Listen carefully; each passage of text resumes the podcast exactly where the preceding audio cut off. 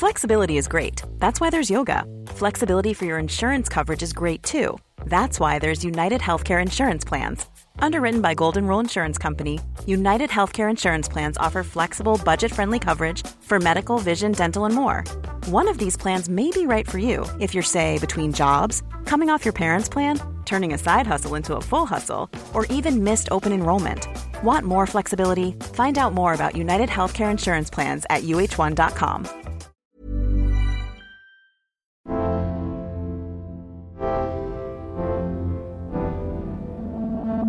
Distinction homme-femme, la jupe est cet élément rassurant qui permet de trier, de rationaliser, de savoir qui est qui. Elle est là pour s'assurer que la société est bien rangée. Les hommes à gauche, les femmes à droite, comme les fameux pictos des toilettes.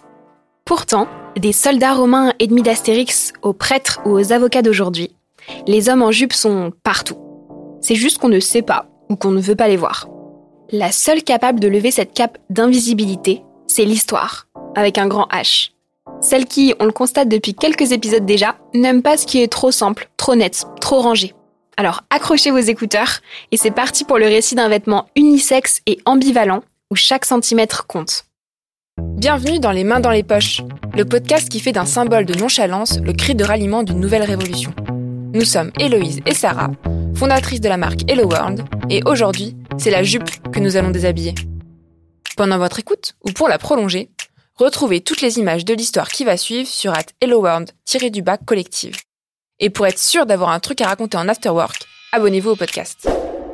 Ce qui caractérise la jupe aujourd'hui, c'est cette étrange relation amour-haine qu'elle entretient avec les femmes. De tous les vêtements de mon dressing, c'est celui avec lequel j'ai le rapport le plus ambivalent. La jupe, c'est ce qui va me faire sentir invincible en soirée et me sauver en été. Mais c'est aussi ce vêtement qui va me rendre tellement vulnérable dans le métro, m'empêcher de monter sur un scooter ou que je vais m'interdire de porter en premier date pour ne pas avoir l'air trop open, vous voyez? Finalement, cette jupe qui n'a l'air de rien, cet inoffensif pan de tissu, me fait poser des milliers de questions, sans cesse. Et le problème, c'est que je suis loin d'être la seule.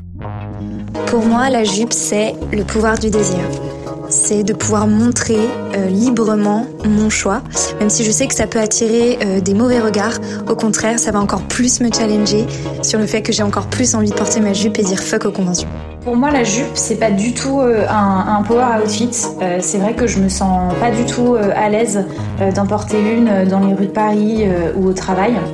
Et, par exemple, ma, jupe préférée, c'est vrai qu'elle est un peu courte et donc je, ne la mets que quand je suis avec mon mec. Il y a un côté très féminin assumé. Peut-être tous les jours, on n'a pas forcément envie d'assumer ce côté-là. C'est moins passe-partout en fait. Ça veut dire que quand on met une jupe ou une robe, on assume ses jambes, on assume sa taille, on assume euh, son décolleté. Et ça, c'est peut-être un petit peu plus difficile quand on n'est pas euh, parfaite. Et même si je sais que ce mot aujourd'hui euh, ne devrait plus exister, malgré tout, on n'est encore pas encore tout hermétique au complexe. Et, donc les jupes et les robes, pour cette raison, moi j'ai un peu plus de mal. Voilà, c'est plus facile en été pour moi qu'en hiver, par exemple. Power outfit pour certaines, shame outfit pour d'autres. Une chose est sûre, la jupe a une emprise sur nous les femmes. Et vous vous en doutez, ce qu'on va chercher à comprendre, c'est comment on en est arrivé là. Ce qu'il faut imaginer, c'est que l'idée de la jupe comme un vêtement purement féminin est beaucoup plus récente qu'on peut le croire.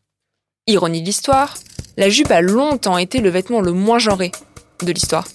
Ultra facile à fabriquer, à réparer et à porter, la jupe a longtemps été un must-have, que ce soit chez les Grecs, les Aztèques, les Égyptiens ou les Romains. Des paysans aux puissants, en passant par les soldats, la jupe était l'habit de tous, hommes comme femmes. La distinction de genre ou de rang ne se faisait pas tant sur la coupe que sur la richesse du tissu. Vous l'avez compris, la jupe est le vêtement universel par excellence. Pourtant, sa connotation, elle, l'est beaucoup moins. On a beau tous porter des jupes, on n'est pas tous égaux face à la jupe. Chez les hommes, elle incarne connaissance, pouvoir et parfois même virilité.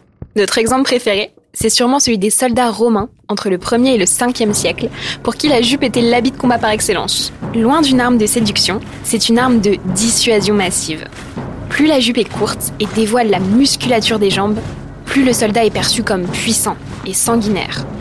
J'aimerais vous dire que pour les femmes, c'est la même chose. Que chaque centimètre de peau apparent est un signe de puissance. Mais vous vous doutez bien que ce n'est pas le cas. Chez les femmes, ce qui était un vêtement anodin devient un vêtement de contrainte. Un phénomène qui s'accentue dès le Moyen Âge, où la jupe et sa cousine, la robe, sont des habits de contrôle, presque de domination. Elles entravent les mouvements, cachent les corps et surtout les modèles, selon les critères esthétiques de l'époque. Et surtout, contrainte ultime, elles étaient imposées aux femmes, tandis que les hommes pouvaient, en fonction de leurs activités, passer du pantalon à la jupe. On n'en a pas vraiment parlé, mais pendant que tout le monde se pavane en jupe brodée, le pantalon vit sa vie, tranquille. Sa naissance est un non-événement, un moment flou, presque obscur, en tout cas impossible à dater. La rumeur dit qu'il a été créé pour monter à cheval, une activité typiquement masculine qui le réserve donc tout naturellement aux hommes. Mais certains, comme les Romains, le considèrent comme un habit vulgaire et barbare, refusant de l'adopter. Ce n'est que vers le XVIe siècle qu'il se démocratise vraiment en Europe. Mais on ne va pas s'éterniser sur le sujet, car la vraie rupture dans l'histoire de la jupe, ce n'est pas tant l'arrivée du pantalon que le jour où les hommes ont abandonné la jupe. Ce moment fatidique s'est produit entre le XVIIIe et le XIXe siècle.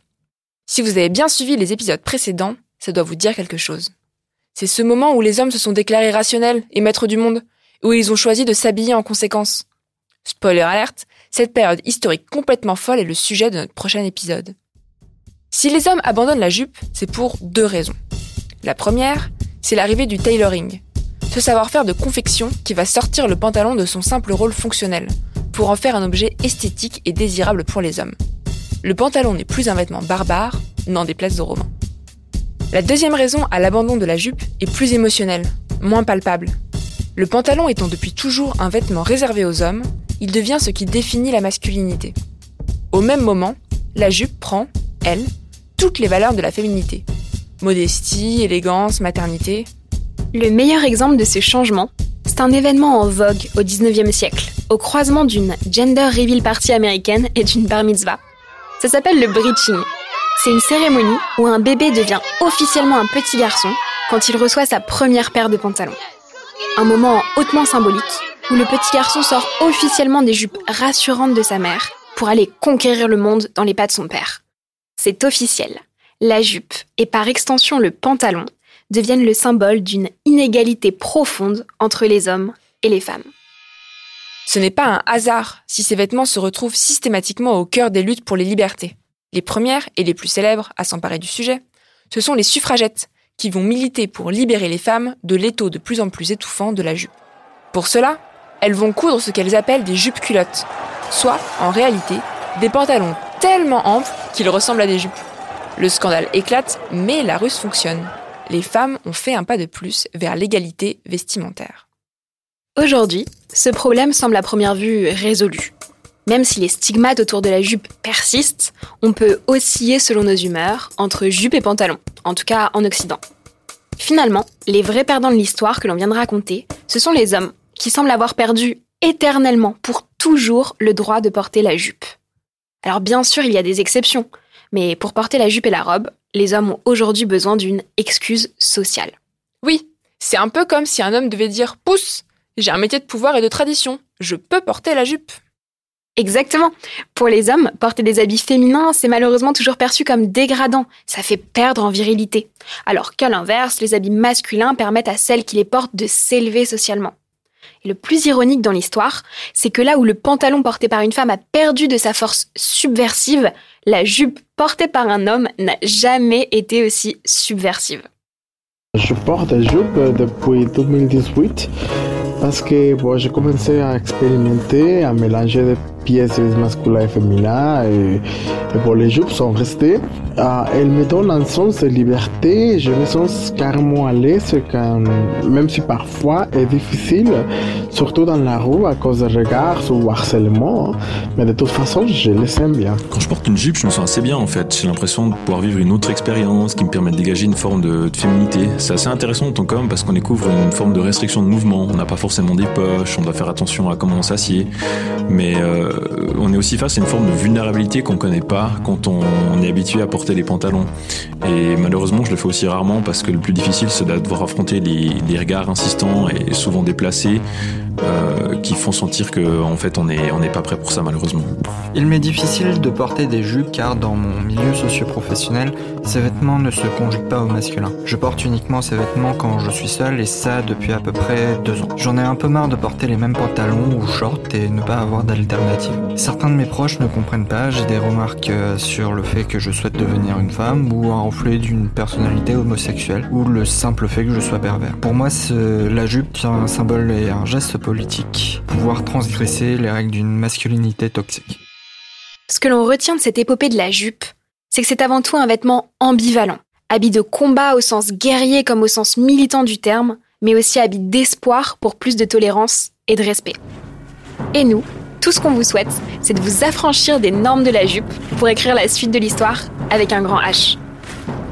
Notre conquête du monde les mains dans les poches continue sur Instagram. Rejoignez la révolution, réagissez et posez toutes vos questions sur at helloworld-du-bas collective. Ce podcast a été conçu en toute humilité. Nous ne sommes ni historiennes, ni sociologues du vêtement, mais nous y avons mis toute notre passion et nos nuits de sommeil dans le but de vous divertir et de vous donner envie de creuser plus loin. Vous venez d'écouter le quatrième épisode des Mains dans les poches. Produit et réalisé par Compagnie, écrit et raconté par Héloïse Dung et moi-même, Sarah Herbin. Retrouvez-nous la semaine prochaine pour un nouvel épisode sur vos applis de podcast préférés.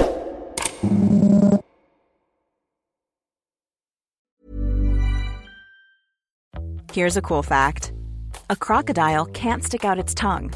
Another cool fact, you can get short-term health insurance for a month or just under a year in some states. United Healthcare short term insurance plans are designed for people who are between jobs, coming off their parents' plan, or turning a side hustle into a full time gig. Underwritten by Golden Rule Insurance Company, they offer flexible, budget friendly coverage with access to a nationwide network of doctors and hospitals. Get more cool facts about United Healthcare short term plans at uh1.com.